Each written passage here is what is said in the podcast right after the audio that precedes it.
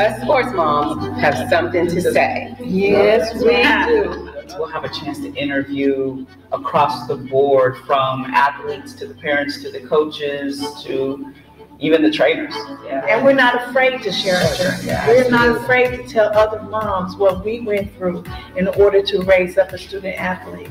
So I believe that it's inspirational. Yeah. We able to tell our story, the good and the bad. Yeah, We can give back positive information. Absolutely. You know, we can empower them. Yes, I think it's time for the mothers to be a voice. Yeah, yes. that's it. Yes. It's time for us to to let you know what's going on.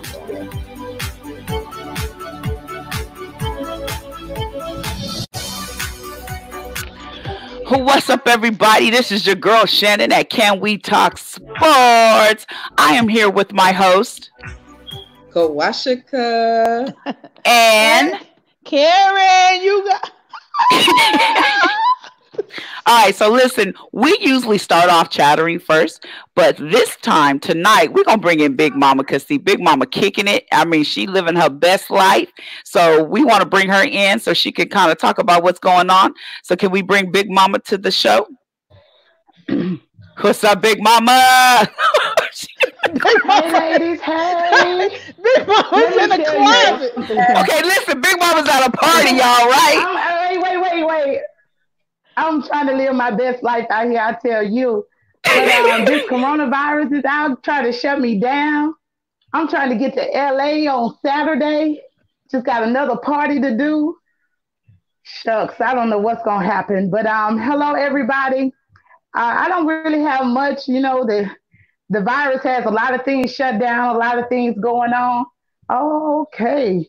I was trying to get the best lighting at this house, uh, but the only thing that kind of caught my attention this weekend sports is Dak. Ah, Dak Prescott. $33.5 million. I don't know. Maybe it's me. Get your money, Dad. Get your money. Um, I've seen you work. I've seen what you've been doing. Uh, get your money. Sign the papers. Uh, Bobby Blue Bland sings a song. Get your money where you spend your time. Look like you're spending your time over there in Jerry's world. Look like you love being there. Come on, get your money. Do what you do. Uh, to these young cats that's out here uh, going through this, getting ready for the trials with NFL teams going to visit, all of that has been shut down. Stay on your grind. Keep working out. Keep doing what you do. Your time is coming. The virus will soon get on the, they'll get a hand on it NFL open back up so you can go and show them your best work. So I want you to um, keep putting in work. Do do do do do do. But Big Mama's got to go. Coach is the track has been shut down for the schools. I get to have my coach to myself. Big Mama is out. Deuces.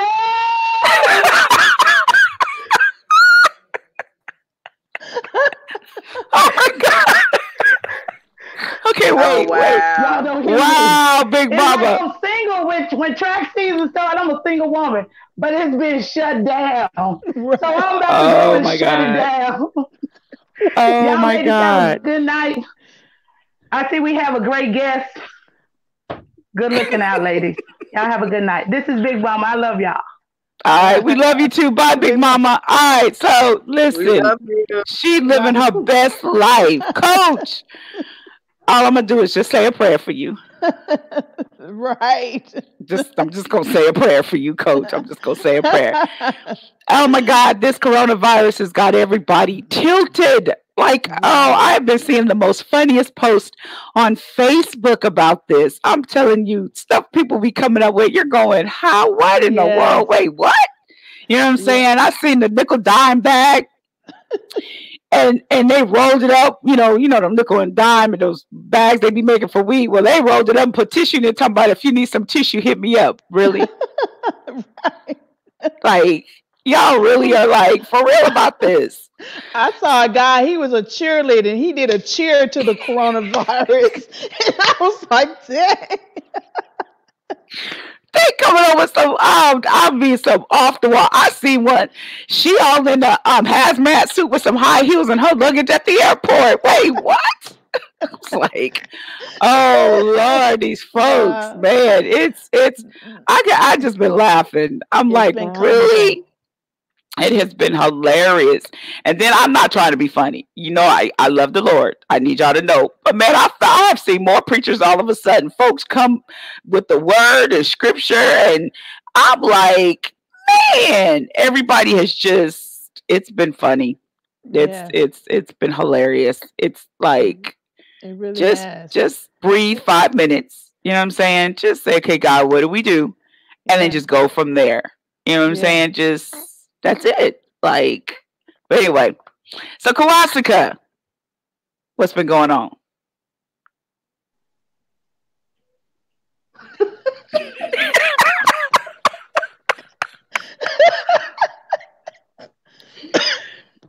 Listen, listen, listen. I've uh, I know that, like y'all said, the coronavirus is spreading.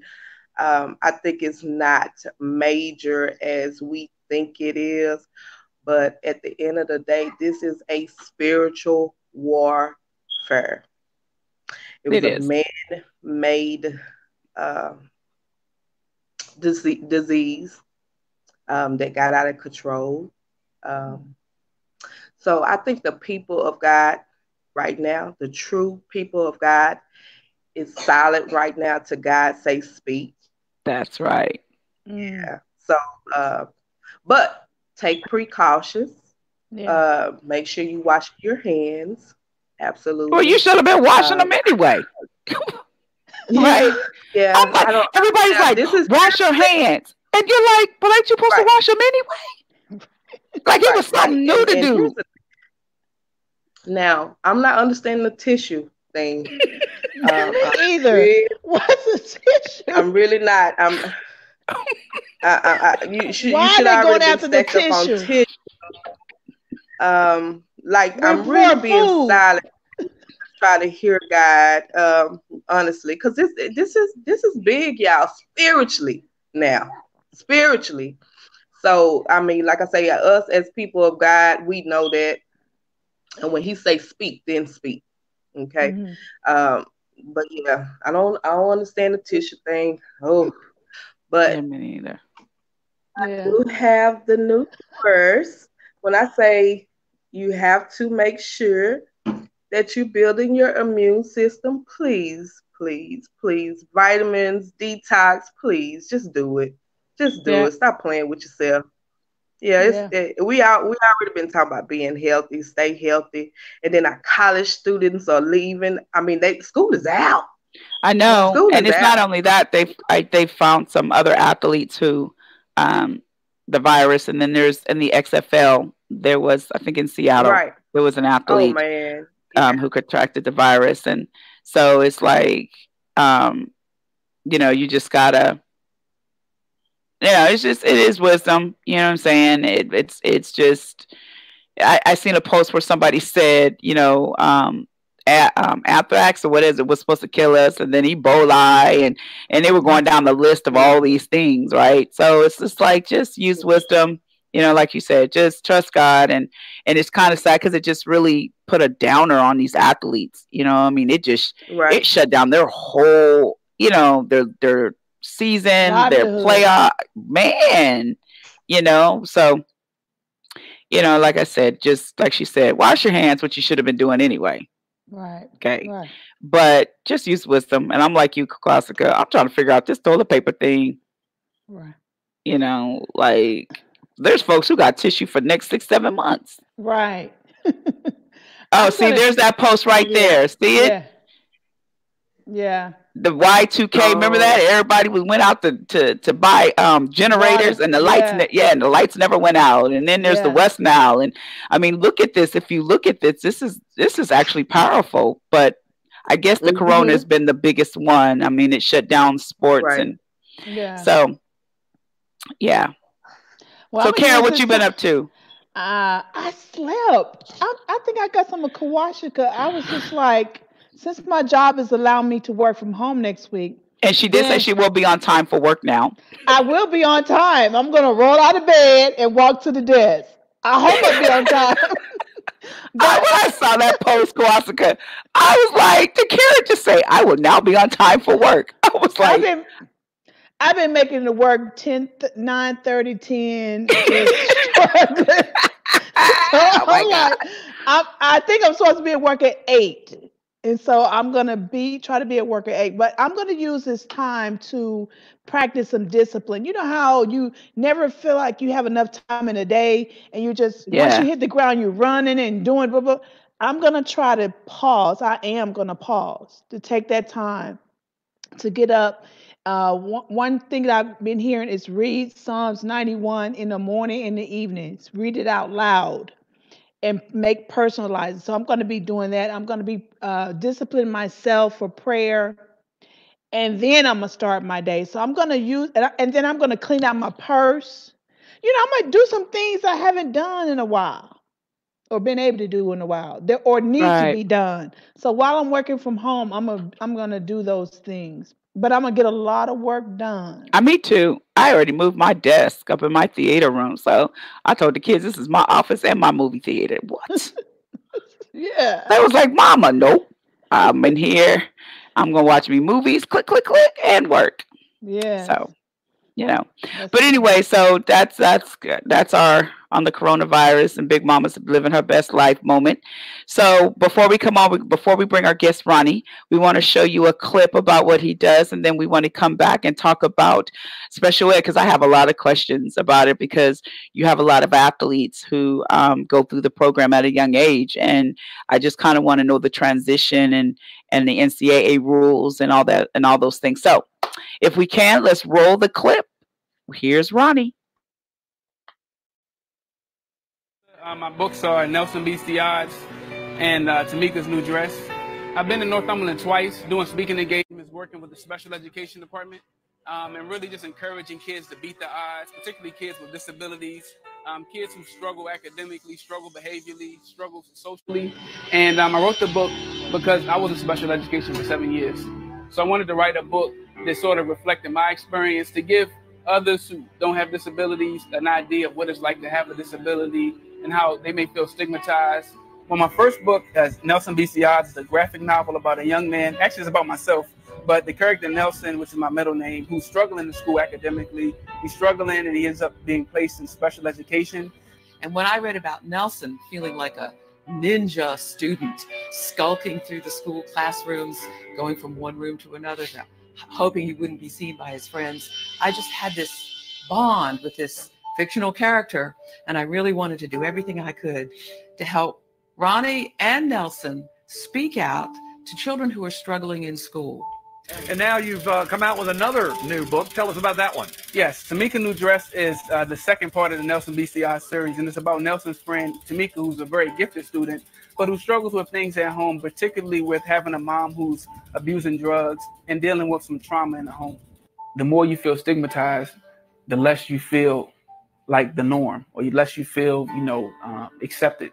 So, what this book is really about people not feeling that division and just coming together. Because I think there's a lot of healing to be done.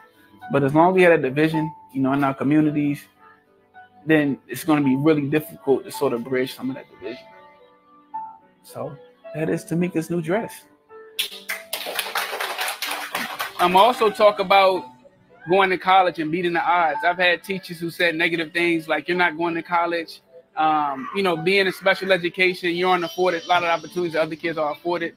So for me, um, having to beat the odds, go to college, not only earn my undergraduate degree, but my graduate degree was a tremendous honor. And after doing that, I said, you know, I need to give back and I need to really honor the kids who, who are coming behind me, you know, having the same challenges. So that's what really encouraged me and motivated me to write the book. The most important lesson in my life, in Ronnie's life, and in Nelson's life is to keep at it. Don't give up and find the grown ups in your world who will help you. It's like a dream to come true. And I support him all the way. And I love him. He's my baby. What message do you have for kids watching this morning who are dealing with learning disabilities? You're a therapist. Yes. You've beaten the odds. Yes. Well, I would say definitely be encouraged, uh, be strong, um, be bold, don't give up.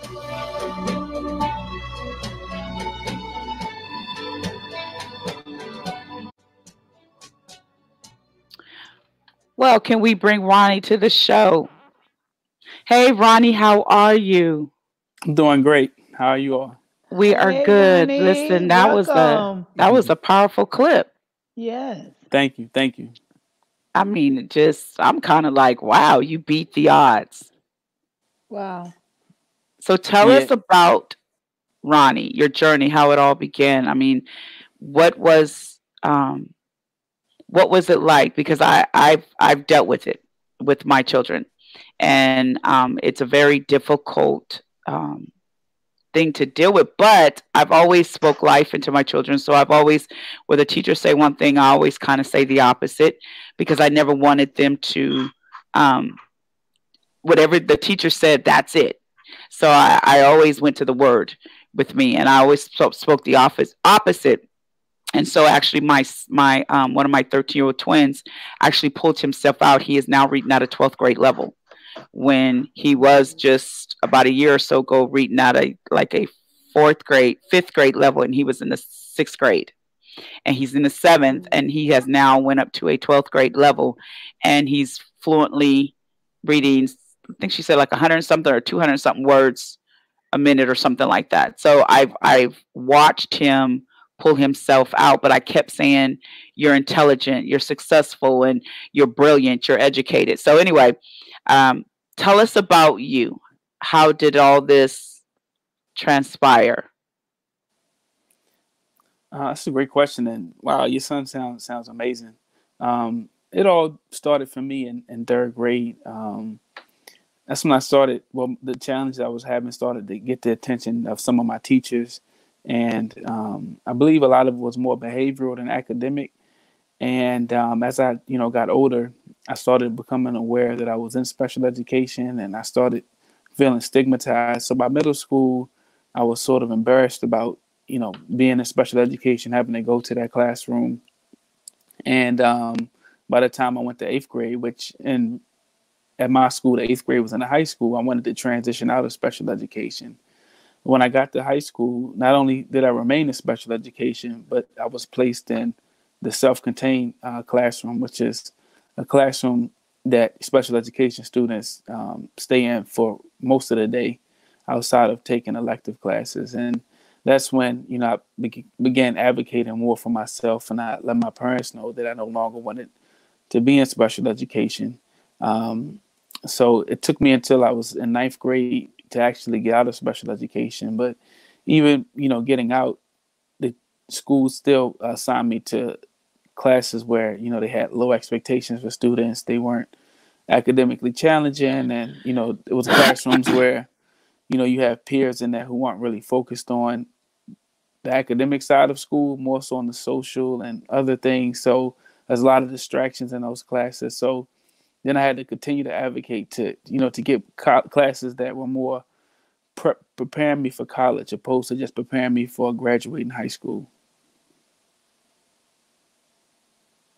Wow. Go ahead, Karen. Oh, you don't have a question? Okay. No.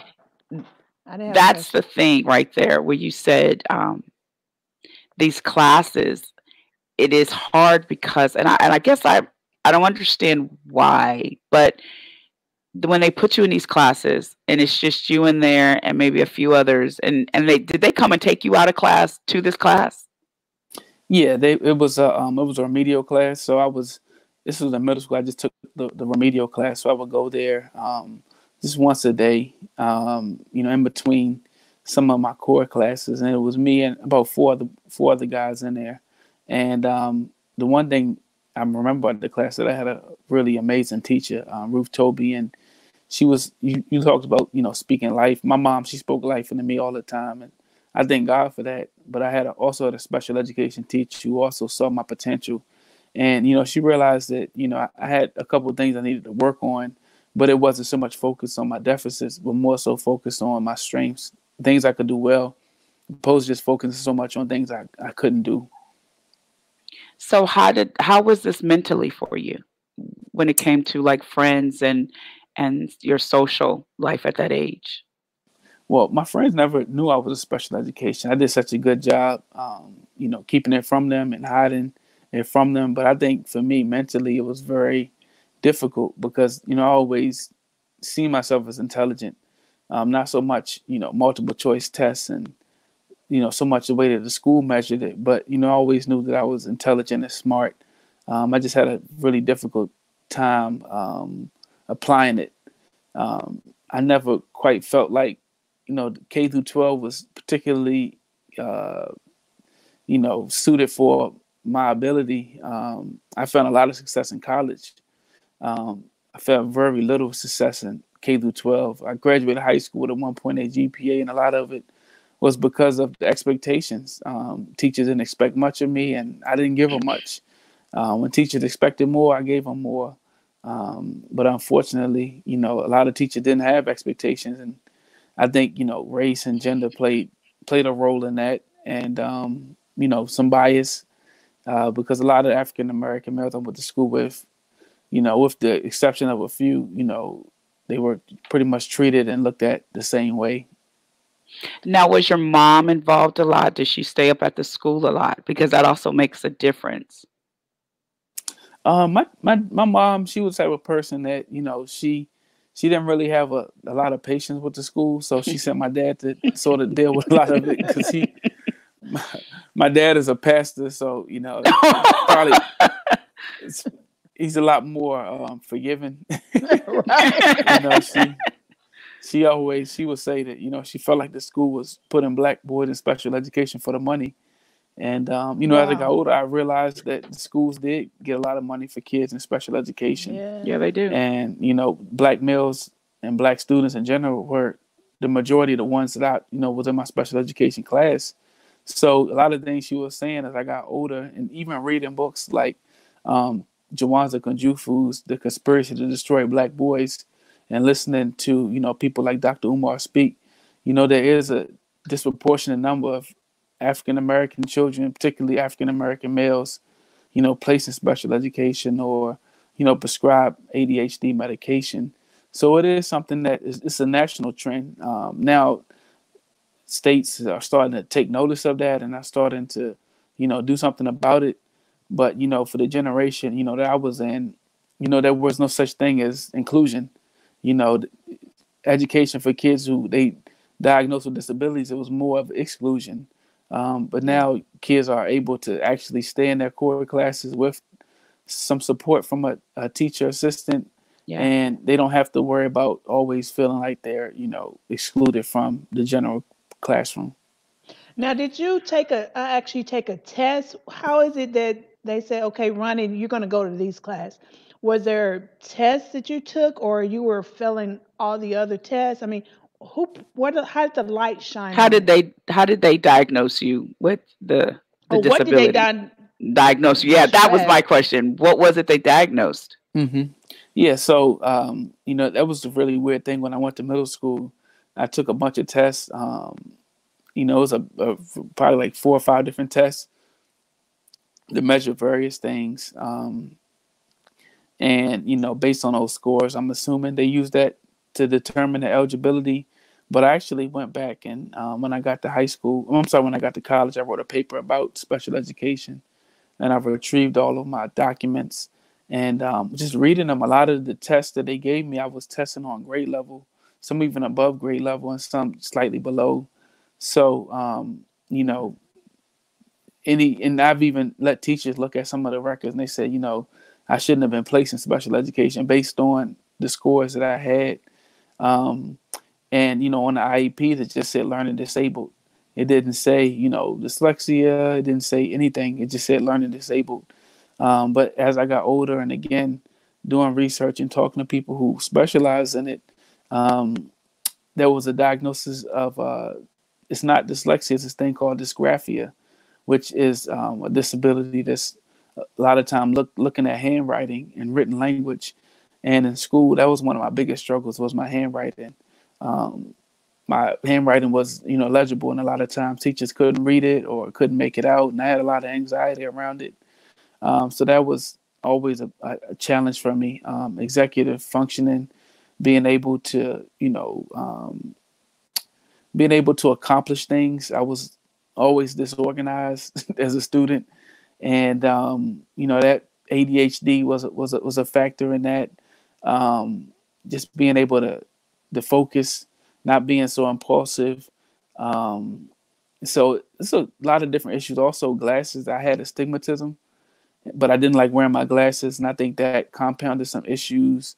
Um, so there's a lot of different things going on, but underneath it all, you know, was an intelligent student, and you know, for me, not seeing that intelligence recognized or not seeing it, you know, appreciated, it really led to a lot of frustration, um, you know, with teachers, especially my general education teachers. Wow. So, um, wow, that is a lot. Okay. So the like with mine, okay, let me start back with my oldest. With Jordan, um, I homeschooled him till fifth grade. Um, and then when he went to fifth grade, they wanted to put him in. No, let me go back. In second, they kept passing him. And so by time he got to third or third grade, going into fourth, they were saying he can't read. But yet I was getting papers saying he could read and he was smart. So, but then when we when I switched him to this school, they were like, he can't read. And I'm like, wait, what? We sit down, we read, we do this. So I don't know where they came up with this test. It was weird. So anyway, they come try and talk about special ed and all these things. So I took him out of school and I homeschooled him. And I had a lady, I was blessed to have someone help me homeschool him till fifth grade. When he went to sixth grade, he says, Mama, don't put me in special ed. He said, I got this. And he, and I'm telling you, graduated from OU with honors. I mean, he excelled. So then here comes my twins. And now they're like, they're dyslexia and all these things. And I was like, okay, here we go again. And so start working with them. And now, like I said, Christopher's seventh grade, reading at a 12th grade level um, they just put him in college prep classes. Christopher Christian, the other one, is excelled. So I guess I'm trying to understand, like you said, where, what kind of test are they giving them? Because they're saying, well, they took the um, the state test now. What is it called, Karen uh, Kowalska? What is it? This the, the test they're taking now? They're taking the star now. The star, yeah. Star. And so the star and all these different things, and it's like you're you're telling me one thing and at home I'm seeing another. Was that like with your mom? Like you're telling me my son is this way, but at home I'm seeing him either read fluently or excel. Have you did you deal with that? Yeah, ab- absolutely. I mean, um, and, and I've even asked some teachers that, and you know what I've got from I had asked one of my white professors that we were talking about ADHD in one of my classes, and I asked, I said, you know, when I go to church or when I'm with my family, you know, I, they don't ever bring up ADHD. And she was saying, and she said, you know, it, with with, I guess she was saying with the dominant culture at school, you know, teachers, with majority of my teachers, you know, were white females. She was saying that tolerance for those types of behaviors aren't the same as in the African American community. And you know, it almost the light kind of went off. You know, our family, our parents, our community, you know, see this much differently than, you know, a lot of times the teachers that, you know, our kids have to, you know, see in school. And, you know, even what they're finding, even with the SAT, a lot of these tests are racially biased, um, you know, in the way that they're made. So th- there's no, I mean, you, you, think about the disproportionate number of kids in, in special education and you think about some of these tests being culturally biased and it, you know, it starts to make sense.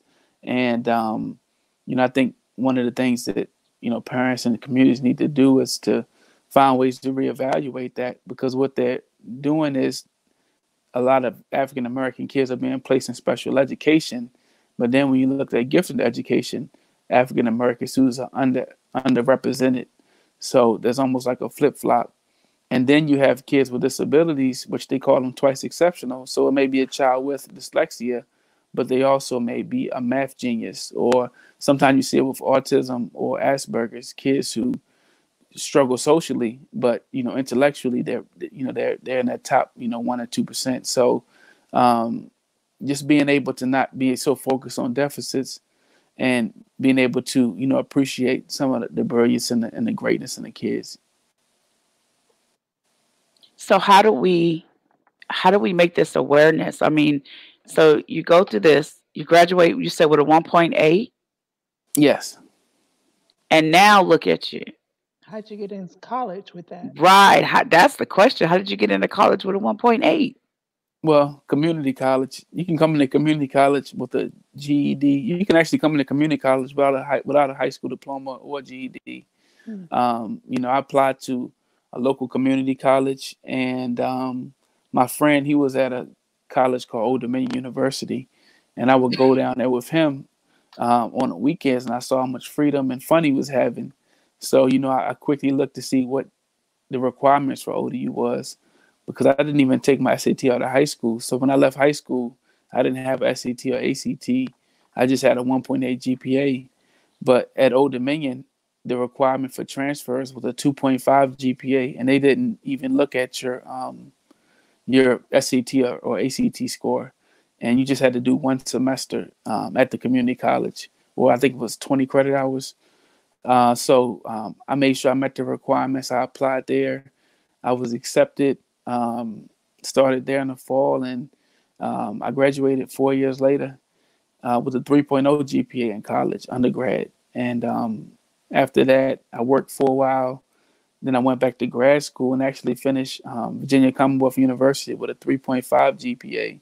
So, you know, I always tell people that, you know, you can't let that high school GPA measure your intelligence. And I think the biggest thing for me was, you know, computers. Because um, once, you know, I got to college, everything sort of transitioned to the computer, which meant that my handwriting wasn't a factor. Mm. Um, and I found organizing, I could organize a lot better with computers. Um, the way Microsoft Word was set. So I could open a couple different tabs and have ideas on different tabs. And I just found a computer to be a much easier way for me to process information. Um, I always felt like my thoughts were racing faster than my hands when I was writing. Um, but when I was able to type, um, and I took the took a typing class in high school, I could sort of keep up with my thoughts um, with the keyboard. Wow, I didn't. Wow. I like that. I didn't think about that. Wow. Wow. That you could keep up with your then your writing. Because in writing sometimes you might your your mind is going so fast and then you go back and you're like, oh, I didn't miss about four or five words. You know what I'm yeah. saying? and it's mm-hmm. like, oop, let me go back again. And you know, so okay. Well, congratulations on your yeah. accomplishment. I mean, three, you went from a 1.8 to a 3.5. That is powerful. During this time, did you ever play a sport or did you um now that you, you know, graduating and you wrote this book and we're, we're going to get to the book, have you have you seen athletes who have to go through these classes and what has it been like for them? Yeah, um I wasn't blessed with the athletic gene. I um I played little league baseball and we had an eighth grade basketball uh, team, but sports really wasn't um, something I was very strong at. So um, I didn't I didn't put as much passion into it as as you know I wish I would have now as, as I'm older, but um, I didn't put a lot of passion to it then. But a lot of the um, guys I went to school with who were athletes, a lot of them struggled academically. Um, some of them were in my special education class. This one um, kid in particular, uh, his name was Arthur, and um, one of the characters in my books is Nelson B. Sides. He's I include him as a character in the book. His name is Anthony, but uh, he was a really good uh, baseball player and, and, basketball player. But he could he couldn't he, he, struggled reading. Reading was a challenge for him, and he never liked to read out loud. Um, but he always used being a class clown to sort of mask, you know, his, his disability.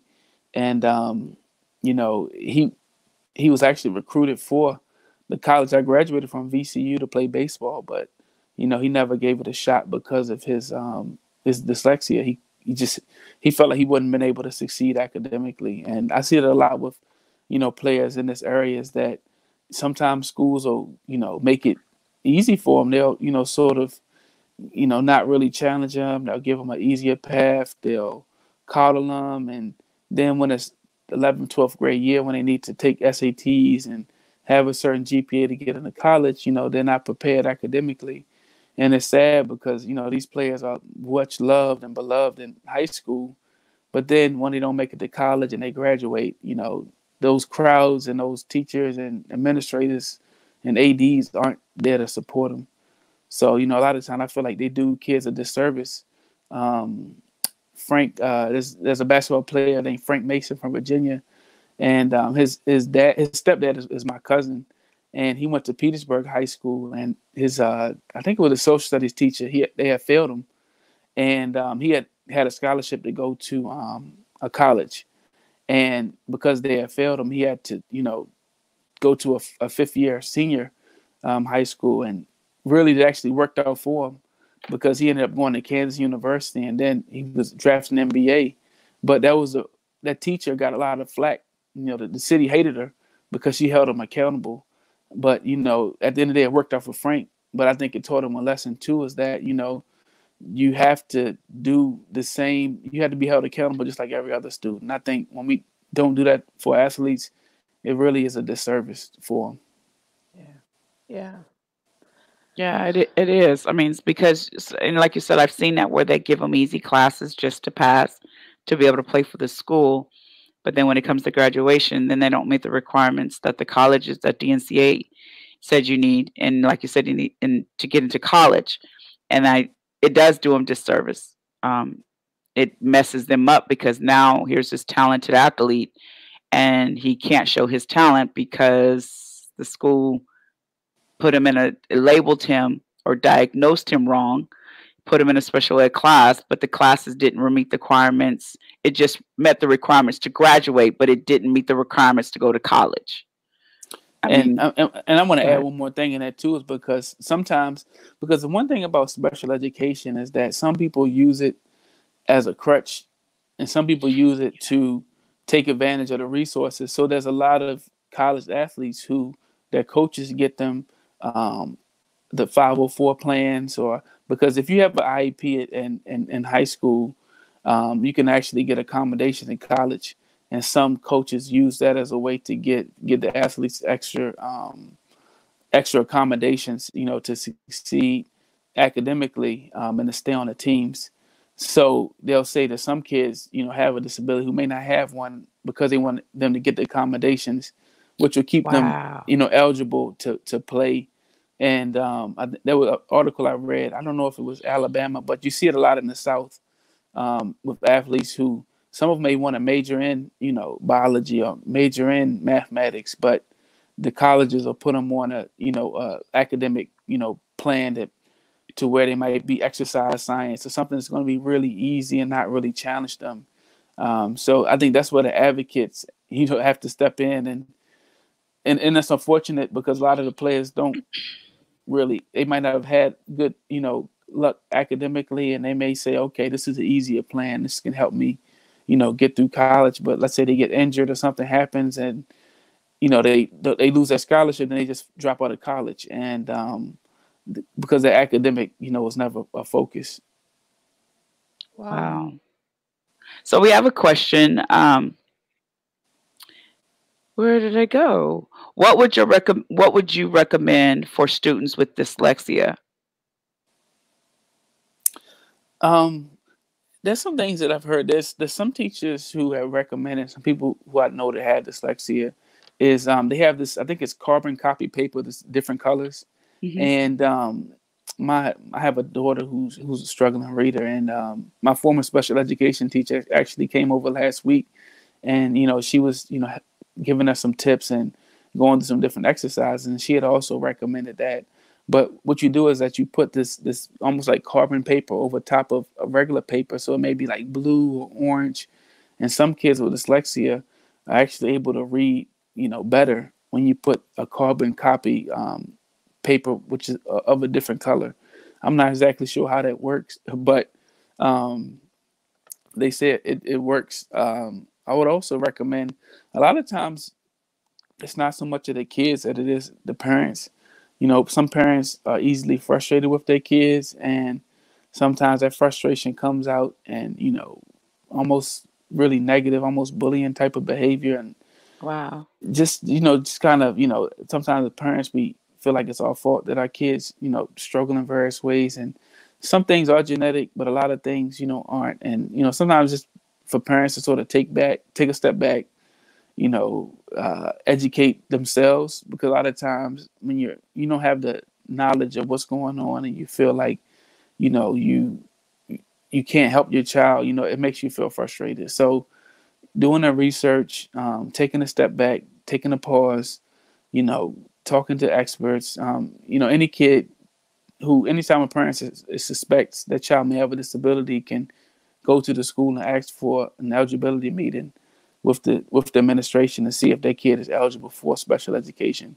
A lot of times with dyslexia, schools won't always accommodate with an IEP, but you can also ask for the 504 plan, which is um, a little different than an IEP mm-hmm.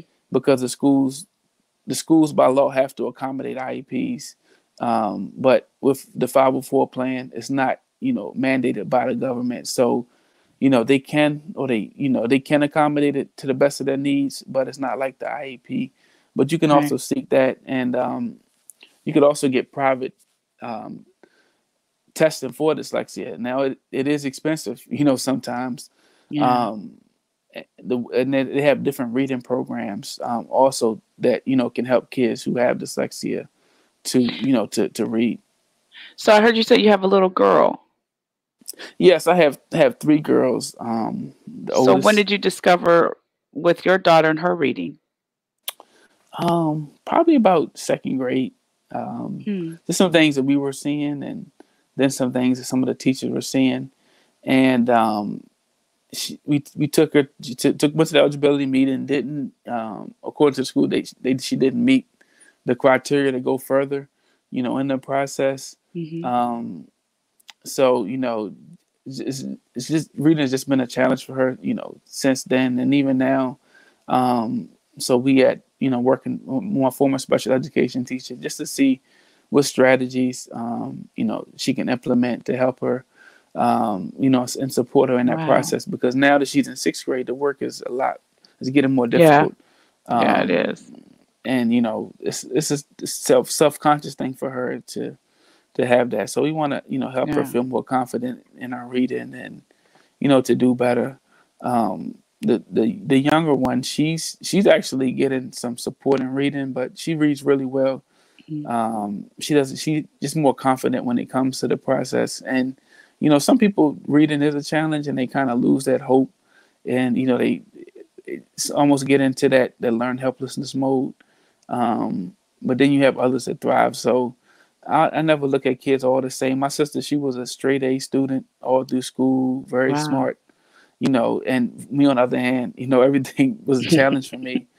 But you know, at the end, at the end of the day, I tell her, I said, I, said, I have one more extra degree than you, and um, and it's really because you know, I think students that struggle, they actually have an edge because you know you have to work so hard you have to work twice as hard as everyone right. else to get to yeah. where they are and you know a lot of times my friends who were like work came easy to them they didn't have to study for their tests and they didn't really like a, a, apply themselves in college you know they didn't really push themselves further to get advanced degrees you know but for me i was always hungry to prove myself and you know to to just do more so it, it really forced me to excel um, just to prove to myself, to prove to some of those teachers, and to prove to anybody who ever doubted me that you know I am intelligent, I am smart, yeah. you know, and I can do it. Now, did you have to um, get in any special programs once you went to college to help you through uh, college, or did it just whatever you were struggling with in high school, it stopped, it changed, it stopped, it well, you, you know, in college, when you take when you go into college, you take maybe an entrance exam in math and reading. Mm-hmm. So I did actually take have to take some remedial. I think I took a remedial was it writing class and a remedial math class, and you know that really made me mad because you have to pay for them, but you don't get any credits for them. So um, it just you know it was something that just made me push. And I will say that my um, former high school, you know, they did prepare me a lot. Um, I don't know how I would do. I don't think schools push kids as much as they did back when I was in school. Um, but I felt prepared when I got to college. You know, I was a pretty decent writer Um, you know, I my reading was was pretty good. Math was always a struggle, but you know, I did well enough to to meet my requirements. But you know, I feel like with with kids, you have to set the bar high. Um, you know, for them because a lot of times when you come out and you go to college, there's nobody. You know, if you go on to college on your own, there's no you don't have your mom there to tell you do your homework. And Right. you know for me i felt like community college sort of gave me that extra year of maturity. Um, and the people in the offices were more supportive in community college to help you along opposed to university where you have 20000 kids you're just a number nobody's going to be looking after you you don't have to go to class if you don't want to Right. so you know sometimes maturity is a huge huge um, plays a huge part in the child's success So, but is there any kind of programs that helped you in college or that kids who have that disability that carry the help carries over to college and you can get that extra Yeah. help? Um, well, they have. Uh, I I program I didn't take advantage of, but they have a program called. Um, I guess it's different at each college, but I know um, around here it's called Student Support Services, and it was a service for kids who had disabilities or who are first year college students, and they had a counselor there that they could go to and find support on. Again, if you have an IEP or a 504 plan, you can go to the college and um, seek various accommodations. I didn't seek those accommodations. I was very prideful. I didn't even want them knowing I had a learning disability because I didn't want any extra help. I wanted to kind of go in there and do it my own. I didn't want anybody saying, "Oh, you got this degree because you know you you the school you know made it easy for you." I, I didn't want that. So I was very I'm, I am still a very prideful person. You know, fortunately for me, I was able to you know succeed despite my pride. But I never encourage other students to do that because I get emails and messages from parents who have kids in college who struggled, some athletes and some just, you know, regular students and they didn't take advantage of some of those supports and, you know, they're at, you know, almost at risk of failing out of school or um, you know, you know, quitting school. So just come in freshman year, just get as many support as you can, find out what accommodation you can get, whether it's extra time, you know, testing, um, take advantage of your teachers' office hours. Uh, just little things you can do. Al- Always found a buddy in the classroom because again, I always had an issue with organization and keeping deadlines and dates. People who would just say, "Hey, you know, we got a test next week. You want to study?" Um, and, you know, and, and those types of things. So, with all of this, um, Nelson beats the odds. You not only graduated with a 3.5, um, you wrote a book, Several books. several books. I mean, listen, you guys, he went from a 1.8 GPA in high school to now two degrees and an author of several books. So don't say what you can't do. It's all a mindset, it's all a determination. And like he said, he was hungry and he was determined. And so, um, and he saw some things that just didn't seem right, especially as an African American young man. And he was, and so somewhere in his mind, it was like, I've got to, I've got to help. I've got to, I've got to beat this so I can help somebody else beat it. So tell us about Nelson Beats the Odd. How did that come about? So, so when I finished um, VCU, I invited my uh, former special education teacher to my graduation. So we had, you know, reconnected after several years. And um, one day on Facebook, she had said, you know, you need to tell your story. And I took it literally as in, you know, I need to figure out how to publish a book. And um, I went online, just searched, the, looked, review, researched the whole process, and finally figured out, you know, who to talk to. And I found the illustrator. We connected. Um, the husband actually is a husband and wife team. He had he was he was diagnosed with dyslexia, so you know I felt like that would be a good partnership, and I felt like he would be able to, you know, help tell my story in a way that was you know honest and um, you know I, with the book. I wanted to write a book that would appeal to middle school students. So I would say sixth grade is when everything sort of hit me, you know, like a like a ton of Right. bricks. So I really wanted to hit that age group and target them with the book, and just be able to write a story that's um, that speaks to the struggling student who has behavior issues or learning challenges, and to really just let them know that hey, you know, despite what anyone says, despite where you are right now, none of that matters. You know, what matters is how you see yourself and where you see yourself, you know, at in five, ten years from now. So, how has it been um, selling wise? Your book is, is it in schools or is it just on Amazon? And do you go out and speak with it? Tell us a little bit more about it. Yeah, um, the book. I mean, at one when the first when I first released it, the first couple months, it was a bestseller. Um, every now and then, it sort of you know comes back in that top five of the list, it becomes a bestseller. Last week, I made it all the way to number three under the learning disabled category, and I was um, I think like number twenty in graphic novels. But it always fluctuates, um, and it's always based on sales. So I had a really big sales push um, last week also as far as schools you know i have had schools buy i think the most i've ever sold to a school is 300 books um, schools circulate the books they Wow. um, i was just in richmond richmond city public schools they brought some books for students um, colonial beach public schools the librarian had brought some and let the kids read it and i came out and spoke to them but you know i love just being in front of kids because a lot of times kids never met authors they don't really know what authors do they don't know how lucrative being an author could Yeah. be I've made a lot of money, you know, selling books, doing professional speaking opportunities. So, you know, I'm able to just break the process down to them and let them know that this is something anybody can do. Um, you just have to be willing to do the research and find people that can help you, you know, get it done. So my my last question is: So what are you doing now, um, with your degrees and with all you've learned and your accomplishments? What are you doing now? Well, I'm actually starting a new job tomorrow. so Congratulations. That should be thank you. That should be real exciting. Um my last job I was outpatient therapist. So I got licensed became a licensed therapist uh two years ago. And um that's opened up a lot of different doors. So I put a lot of more focus on that area because I, I, I enjoy working with families, working with youth, um, you know, helping them, you know, live their best life, just like Big Mama.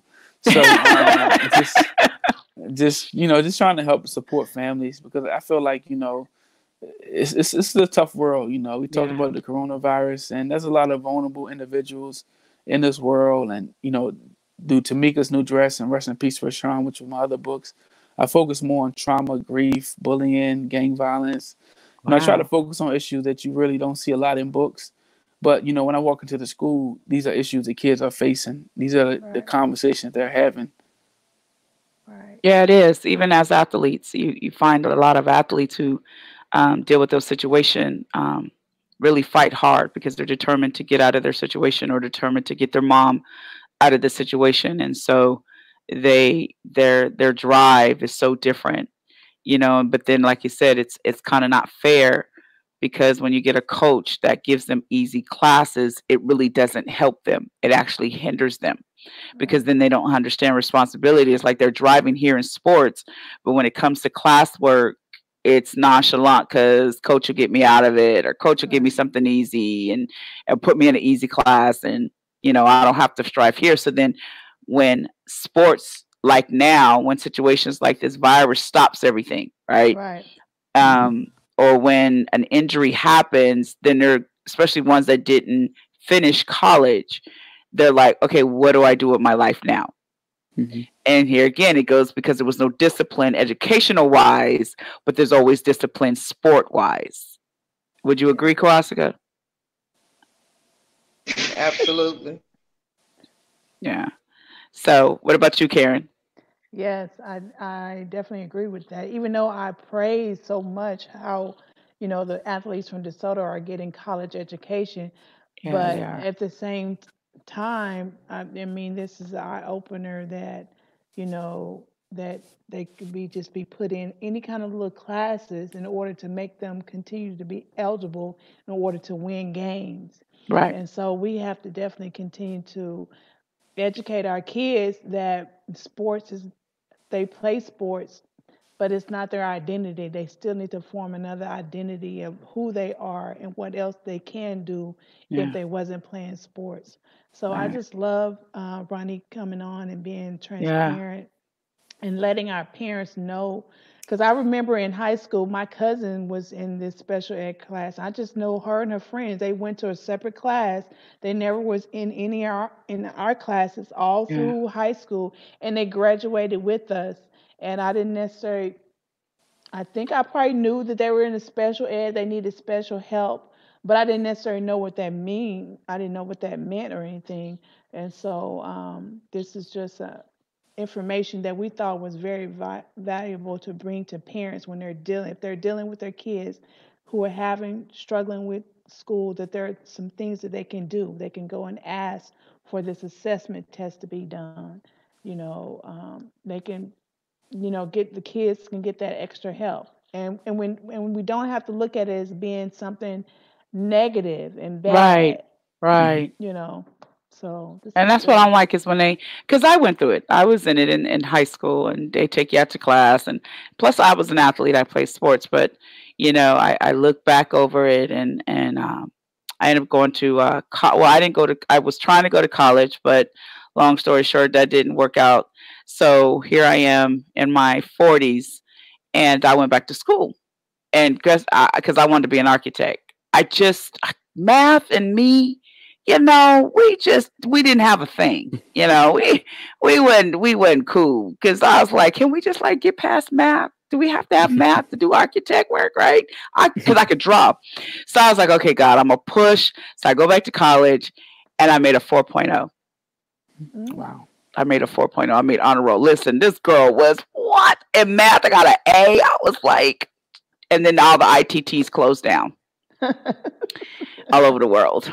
So you know, I, I but I I did. I pushed through, and I I wanted to show my kids that you know, and I graduated with a great you know a nice GPA, but it was just the fact of going through these classes in my time it was hard you know because you were taken out and the kids were looking at you and and then if you were put in the class with those that that were um, di- disabled it was really hard mentally you know but i got through it and and so my kids have gotten through it. But ronnie tell those out there um, what would you tell a parent that needs that um, information wise or what to look for and the questions that they should ask? Because i think there's questions that a parent should ask um, when it comes to dealing with their child um, especially if the school has diagnosed them with a a um, a disability, whether it's ADHD, dyslexia, whatever it is, what should the parents be asking so they can get the right information? Well, I would always try to go, you know, from the least restrictive alternatives possible. So if you can get that 504 plan and get some accommodations in place without having to go through the IEP route, maybe try that. Um, if you can't get those accommodations and you or you feel like the, the child has a more extensive, you know, learning issue, then I would definitely, you know, go to see if you can get an eligibility meeting started. Um, if you still having some issues, you know, search for an advocate, special education advocate in the community who can maybe go to these meetings with you. If you have a your, your son or daughter is already in special education and you feel like they aren't getting their needs met, you know, seek out an advocate. Um, those advocates, sometimes I've seen them work wonders. Um, they even have lawyers who work with families it's on special education. So definitely go those routes, go the extra mile. Um, because you know those accommodations again are by law. You know, the kids supposed to get those. Um, but mainly is informing and educating yourself. There's a website called understood.org that has a lot of information on special education and resources for families. Um, they did a video, you know, on my situation. I learned that I had dysgraphia from them, you know, and they have a Twitter page. You can ask questions, but understood.org is good. Um, there's a ADHD website, I think ADD.org, that's fantastic. Um, but just arm yourself with information. So when you're going into those meetings, you aren't going in there blindsided. You aren't going in there, you know, feeling like you are an expert on your own child. I always tell parents, you know, you're the expert on your own. Like no teacher, administrator should sit there and tell you about your child or tell you something about your child that you don't already know. You know, don't feel intimidated by those individuals in the room um, because you are the expert. And also allow your child to have a voice because at the end of the day, they're going to be the one sitting in that special education class. right. you know, they're gonna be the ones walking across that stage, you know, in 12th grade. So let them have a voice, allow them to be able to make decisions for themselves, um, and just be active in their own education plan. You know, I think it's worse when you just have a kid who's being told to do everything and they never have a say. I don't think that really helps a kid, you know, develop maturity or develop into a, a successful adult. You know, allow them to have some say so on their on their life. Yeah, that's true. Let me, you know, let me ask you this. Um, I have a friend that's texting me, and then she's online too. How patient should a parent be when they're dealing with their kids who are dealing with this with a disability? Because sometimes us as parents, we like you, Johnny. You know you can read this. Come over and read this. Why you not getting this? How come you can't tell one plus one is two? I can't understand. How patient should Yeah. we as parents? I mean, who can help us Yeah. Well, I mean, it's, it's it's that's a good that's a good uh, question because you know if if we saw someone in a wheelchair, you know, and and you know we would be a lot more patient for them. We'd be more understanding. We would you know be a lot more accepting and tolerant because we can see that, right? Right. But someone who has dyslexia or dysgraphia, they may look very intelligent or they may be very intelligent in you know various ways, but maybe they struggle. And a lot of time when you have those with hidden disabilities or disabilities that aren't physical, then our tolerance and patience isn't as high. Um, but again, that's why I said education comes in because you can be very intelligent, very smart, and have a disability, and it kind of goes unnoticed. Um, but you know, just think about a physical disability and how patient a person would be, or just think about a baby. You know, we much more patient with babies than we are with twelve year old kids. You know, but you know when it when it comes to a learning disability, you know, some kids who may be fifteen, they may, you know, process a little bit younger than that physical age. Um, but just trust me, if it's frustrating for you, it's double frustrating for that child in that situation. Do you think it's because, like the child, what I've learned about my twins, they really think outside the box, right?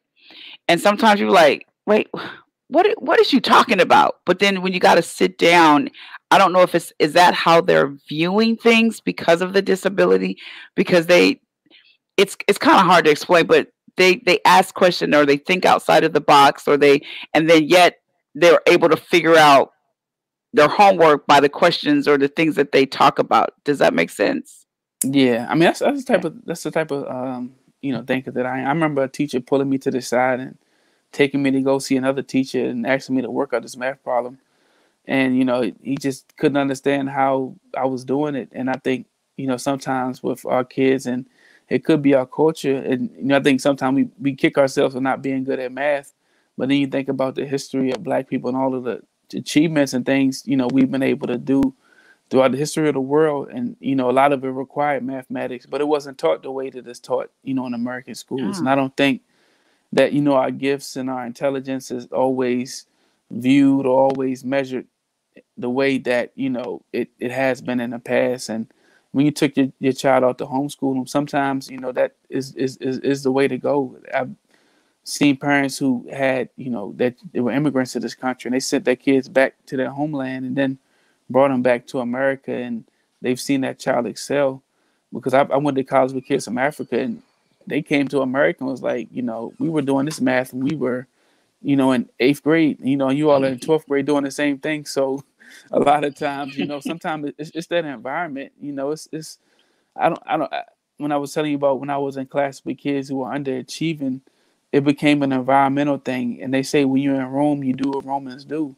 So if you're in a class where, you know, you have kids who are two years older than the kids who are supposed to be in the class and or kids who haven't really had a lot of academic success or who haven't really been looked at, you know, as if they were intelligent, you know, it, it's, it leads to like a, a toxic environment.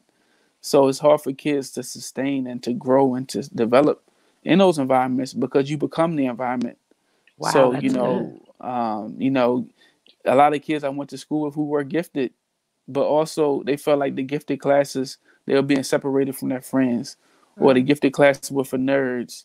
So I, some of the kids were actually smart, smart black males were underachieved just to fit in with you know the other kids. So you know, some of it is historical. You know, historically, just look at what they did to you know the, African slaves, forbidding them to read and write, you know, and to learn, Mm. and how you know Yeah. they were more concerned about what they could do physically than what they could do mentally, and you kind of see that with sports too. But you know, a lot of the times, you know, in America, intelligence isn't something that you know people see as something African American people can do, but as a community, we have to start prioritizing it, and you know, letting our kids know that it's okay to be a good student. um, that's and right. that's something to be, you know, praised and, and to be something we need to commend our kids instead of, you know, uh, putting them down. Yeah, I agree.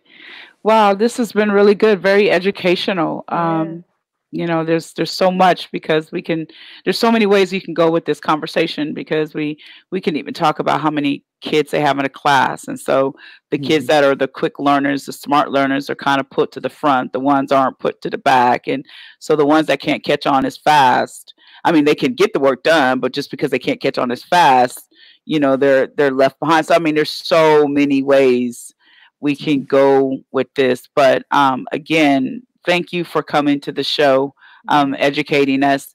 Parents, please, please ask questions. Um, get the proper help.